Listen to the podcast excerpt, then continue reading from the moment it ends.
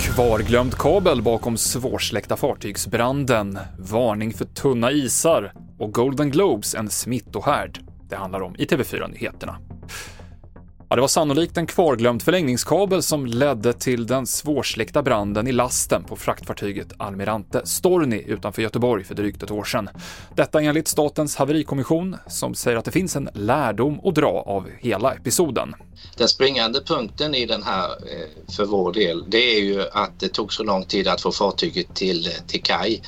Det här hände ju ute vid ankarplatsen utanför Vinga och eh, redan dag ett så kunde man konstatera att banden inte gick att släcka på plats. Likväl så tog det då en vecka till hon kunde ligga till kaj och där finns det eh, möjligheter för myndigheterna att förbättra samverkan och eh, beslutsgång och så vidare.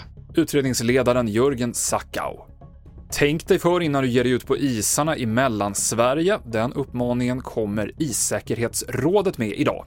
Det är den senaste tidens milda väder och blåst som gör att isarna är tunna på många håll i den här delen av landet och rådet säger att man ska vara extra försiktig tills det blir riktigt kallt igen och det fryser till. Vi fortsätter med handbolls-VM som ju bland annat spelas på hemmaplan här i Sverige. Efter tre ganska bekväma segrar och över 100 gjorda mål för svensk del så inleds ikväll den klart svårare mellanrundan. Sverige sitter i förarsätet. Vi är enda laget med full pott.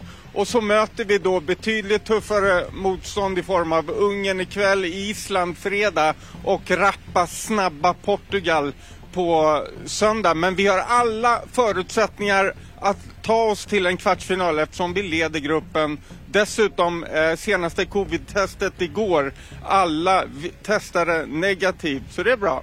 Rapporterade Max Grindahl.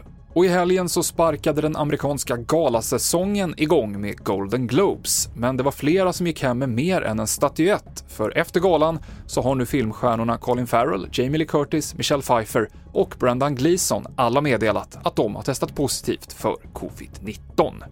Senaste nytt finns i appen TV4 Nyheterna och på tv4.se i studion idag Mikael Klintevall.